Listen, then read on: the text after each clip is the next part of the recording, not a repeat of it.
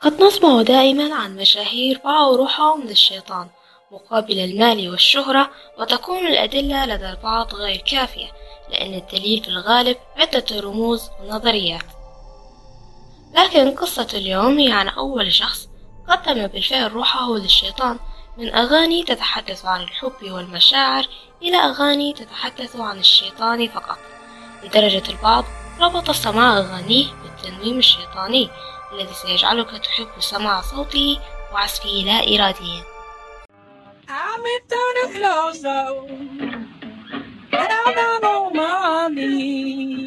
يعتبر الفنان الأمريكي روبرت جونسون من أشهر مغني البلوز في العالم من زمان جدا ولكنه أصبح أسطورة ولكن موهبته الجميلة دي ما اتخلقتش معاه لأن هو فشل معظم حياته في مجال الفن ولكن بالليلة وضحاها تحول من شخص مش قادر يعزف على الجيتار إلى أقوى عازف شهدته المنطقة كلها وبتقول الأسطورة إن هو عقد صفقة مع إبليس. وخلينا نسمع دلوقتي صحفي كان معدي من نفس الطريق ونفس التقاطع اللي بيقال إنه تم عقد الصفقة بين روبرت جونسون وبين الشيطان في نفس المكان. دخل عشان يقف استراحة واتكلم مع النادلة اللي جوه المطعم وهنا قالت له أغرب الكلام اللي ممكن تسمعوه خلينا نروح نسمعه ونرجع لكم تاني. في الشهر الماضي بينما كنت أقود سيارتي على طول نهر المسيسيبي في مهمة لمجلة ما مررت بتجربة غريبة في روزديل بولاية ميسيسيبي. بينما كنت أتناول الغداء في مكان يسمى سوق ليو ذكرت نادلة أن روزديل هو المكان الذي باع فيه عازف البلوز الأسطوري روبرت جونسون روحه للشيطان مقابل العبقرية الموسيقية. وكأنما تريد إثبات ذلك سلمتني النادلة نسخة مكتوبة مجعدة على الآلة الكاتبة من رؤية عن لحظة جونسون المصيرية التي ظهرت لعازف البلوز هنري جودمان. بينما كان مسافرا على الطريق من روزديل إلى أنجيلا. ومن أجل الأجيال القادمة ولأنني لم أرها من قبل في أي مكان آخر فإنني أنشر رؤية جودمان بالكامل أدناه بالإضافة إلى ملحق كتبته جمعية كروسرودز بلوز التابعة لروزديل. ومن المثير للاهتمام أن هناك متنافسين آخرين في أسطورة روح روبرت جونسون التي اشتراها الشيطان ومفترق الطرق بين الولايات المتحدة 61 والولايات المتحدة 49 في كلاركسديل هو المكان الذي يعرب فيه معظم سائحي موسيقى البلوز عن احترامهم. أحدث ألبوم رومانسي يسمى 6149 inches لهذا السبب. سبب وبطبيعة الحال كما هو الحال مع السياح الرومان القدماء الذين ينطلقون للعثور على مواقع من الأساطير اليونانية فإن موقع مفترق طرق جونسون ليس بالشيء الذي يمكن إثباته بالضبط. ولد في هازل هيرست وقبره المفترض يقع في كيتو بالقرب من إيتا بينا لكن روزديل ظهر في كلمات إحدى أشهر أغاني جونسون Traveling Riverside Blues. حياة روبرت جونسون كانت عاملة إزاي؟ روبرت جونسون اتولد في ولاية ميسيسيبي في 8 مايو سنة 1911 وطبعا كان ليه إخوات كتيرة غيره تقريبا حوالي 10 اخوات وبعدين عاش جونسون في دلتا ميسيسيبي في أوائل القرن العشرين وبدأ يعزف الموسيقى ولكن موسيقته ما كانتش بتثير إعجاب حد لدرجة ان الأستاذ بتاعه قال له الجملة دي. ضع ذلك الجيتار جانبا. أنت تقود الناس إلى الجنون. ولكن روبرت جونسون ما حطش الجيتار بتاعه على جنب. بالعكس فضل يتدرب كتير قوي. ولكنه مهما حاول يتدرب كتير برضه ما كانش بيتحسن. لكن في أحد الأيام اختفى روبرت فجأة بدون أن يخبر أحدا حتى زوجته وأصدقائه وعائلته. وظل مختفيا بدون أي أثر لمدة ما بين خمسة أو ستة أشهر فقط.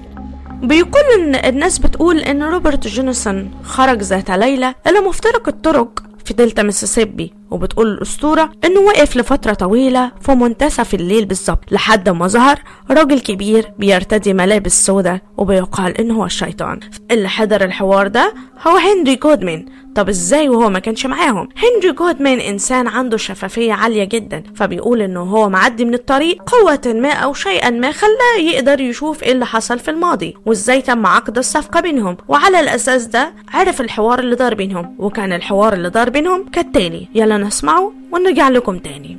هل تريد العزف على هذا الجيتار كما لم يعزف أحد من قبل؟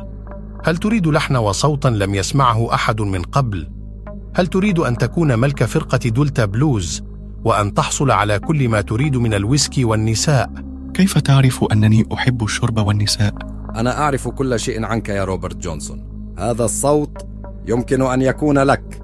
هذا هو صوت فرقة دلتا بلوز. يجب أن أحصل على هذا الصوت. أيها الرجل الشيطان هذا الصوت هو لي. أين أكتب التوقيع؟ ليس لديك قلم رصاص يا روبرت جونسون.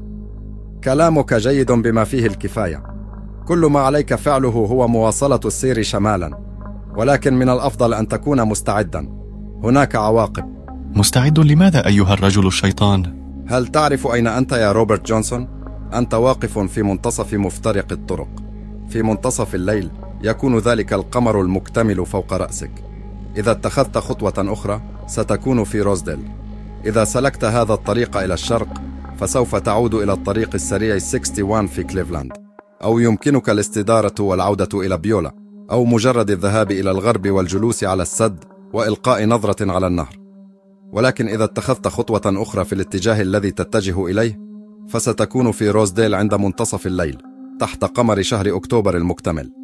وستحصل على موسيقى البلوز كما لم يعرفها هذا العالم من قبل. سوف تلتف يدي اليسرى حول روحك إلى الأبد وستمتلك موسيقاك كل من يسمعها. هذا ما سيحدث. هذا ما من الأفضل أن تكون مستعدا له. روحك سوف تنتمي لي. هذا ليس مجرد أي مفترق طرق. لقد وضعت علامة إكس هنا لسبب ما وكنت أنتظرك. أيها الرجل الشيطان أنا ذاهب إلى روزديل. أنا البلوز. استمر يا روبرت جونسون. أنت ملك دلتا بلوز. اذهب إلى المنزل في روزديل. وعندما تصل إلى المدينة تحصل على طبق من التاماليس الساخنة.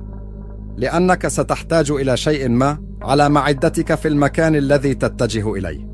بعدين زي ما أنتوا سمعتوا الحوار الغريب اللي دار بين روبرت جونسون وبين الشيطان عشان يخليه موسيقي موهوب جدا. وزي ما أنتوا برضه سمعتوا جونسون وافق على الشرط بتاعه إن هو يسلم روحه مقابل إنه يكون أعظم موسيقي بلوز في العالم كله. قد أصبح صوته مذهلا وعزفه أصبح أفضل عزف على الإطلاق مما جعل شهرته تتوسع في فترة الثلاثينيات وانشهر في فترة زمنية كان من الصعب الشهرة فيها فأنت بحاجة لسنوات وسنوات من التعاونات والشركات الكبيرة ومشاهير يتبنون موهبتك. لكن روبرت كان العكس فبدون أي شيء من هذا انشهر بسرعة خيالية في شهور قليلة وانفجرت شهرته لدرجة الغناء والعزف في أكبر المسارح والحفلات.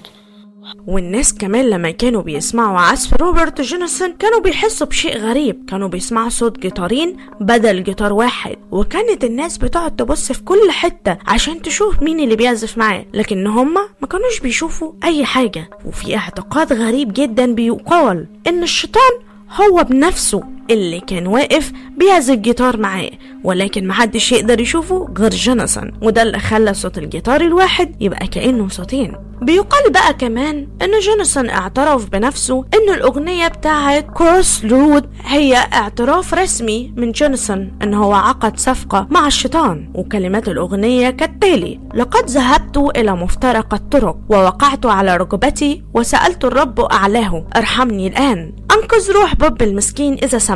وقفت عند مفترق الطرق وحاولت الإبلاغ عن الرحلة. روح بوب المسكين تغرق واغاني تانية كمان كان بيشرح فيها نفس الموضوع تقريبا. وعلى الرغم إن روبرت جونسون بيتنسب إليه الفضل في كونه أول موسيقي يتفاوض مع الشيطان إلا إن مش هي دي الحقيقة. وإن أول واحد كان بيتفاوض مع الشيطان أو أول موسيقي تحديدا تفاوض مع الشيطان كان تومي جونسون طبعا أنت هتسمعوا كلمة تومي جونسون هتقولوا هو أكيد يبقى قريب روبرت جونسون لكن ده مجرد تشابه أسماء لكن هم ملهمش علاقة ببعض. فخلينا دلوقتي نروح لحاجة مثيرة للاهتمام أكتر زي مين هو أساسا؟ تومي جونسون. أول واحد عقد الصفقة معاه كان هو عبارة عن موسيقي أمريكي بيعزف موسيقى دلتا بلوز قام بالتسجيل في أواخر العشرينات في القرن الماضي وكان معروف بصوته الغريب وعزفه المعقد على الجيتار. كان تومي أحد أبرز موسيقيين البلوز في أوائل القرن العشرين وكان جزء من حركة موسيقية بتعرف باسم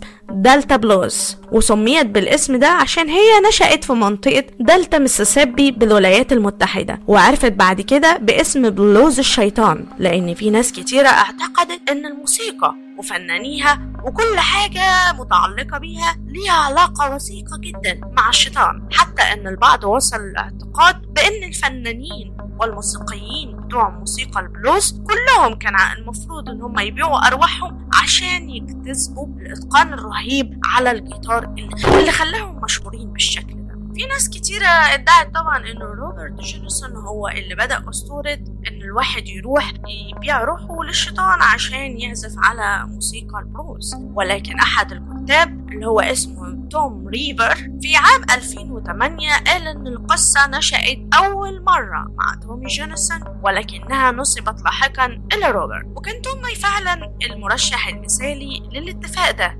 ما بعد وفاة تومي سنة 1966 طلع اخوه وراح قال في مقابلة مع الكاتب اللي بيكتب سيرة تومي اسمه ديفيد إيفانز. قال له إن تومي في الواقع أخبره على اتفاقه مع الشيطان شخصيا. ومش بس كده وقال له الوصف إزاي هما تحديدا يقدروا يعملوا الصفقة دي. واللي قاله له تومي هو اللي أنتوا هتسمعوه دلوقتي. خلينا نسمعه ونرجع لكم تاني. إذا كنت تريد أن تتعلم كيفية العزف على أي شيء تريد تشغيلة وتعلم كيفية تأليف الأغاني بنفسك فعليك أن تأخذ جيتارك وتذهب إلى حيث يتقاطع الطريق بهذه الطريقة حيث يوجد مفترق طرق. اذهب إلى هناك. تأكد من الوصول إلى هناك قليلا قبل منتصف الليل من تلك الليلة حتى تعرف أنك ستكون هناك. لديك جيتارك وستعزف مقطوعة هناك بمفردك. سيمشي رجل أسود كبير هناك ويأخذ جيتارك وسيقوم بضبطه وبعد ذلك سوف يعزف مقطوعة ويعيدها إليك. هذه هي الطريقة التي تعلمت بها لعب أي شيء أريده. ومن القصة دي نقدر نعرف جينيسون هو أول واحد عمل الصفقة مع إبليس. وطبعا كان الاختلاف الوحيد بين قصة روبرت جينيسون وروايات تومي جينيسون هو العمر اللي ماتوا فيه. يعني مثلا روبرت جينيسون مات عنده 27 سنة لكن تومي عاش لحد الستينات من عمره لحد ما وصل 60 سنة. إنما بقى الجدال والغرابة كلها حوالين إزاي مات روبرت جينيسون سنة 1938 قالت والدة روبرت جينيسون إنها كانت جنبه لما هو مات وقالت إن جونسون كان بيحتضر وعارف إنه خلاص بيموت ولكنه قال حاجة غريبة ليها. قال لها ابعدي عني الجيتار ده ده من أداة الشيطان وأنا مش عايزها بعد كده وإن أنا بدعي دلوقتي لربنا إن هو يجي ويخلص روحي. ولكن من أشهر الروايات اللي هي اتقالت إن هو مات قالك إن هو كان برفقة واحد من أصدقائه وإن هو كان على علاقة مع صديقته.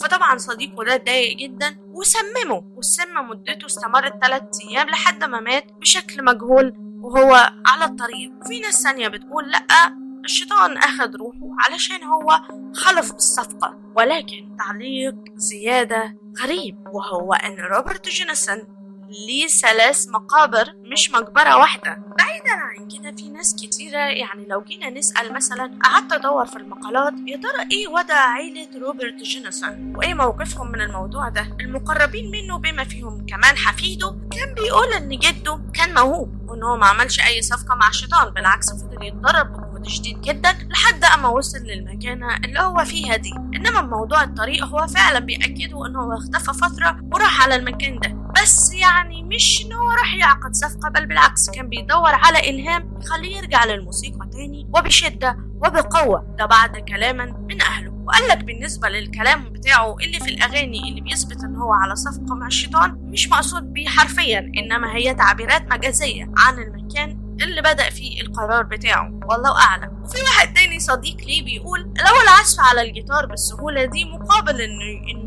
الواحد يروح يبيع روحه للشيطان فيبتدي يعزف. لكانت كل الناس باعت روحها وفجأة بقوا كلهم بيعزفوا على الجيتار. أنا ما أعتقدش إن الهراء ده صح أساسا. وبقية عيلته التانيين بيأكدوا إن هو لحد آخر لحظة كان ميت مسيحي. وكان متدين كمان. وإن هو كان بيغني كمان بعض الأغاني الدينية. وطبعا القرار راجع ليكم أنتوا.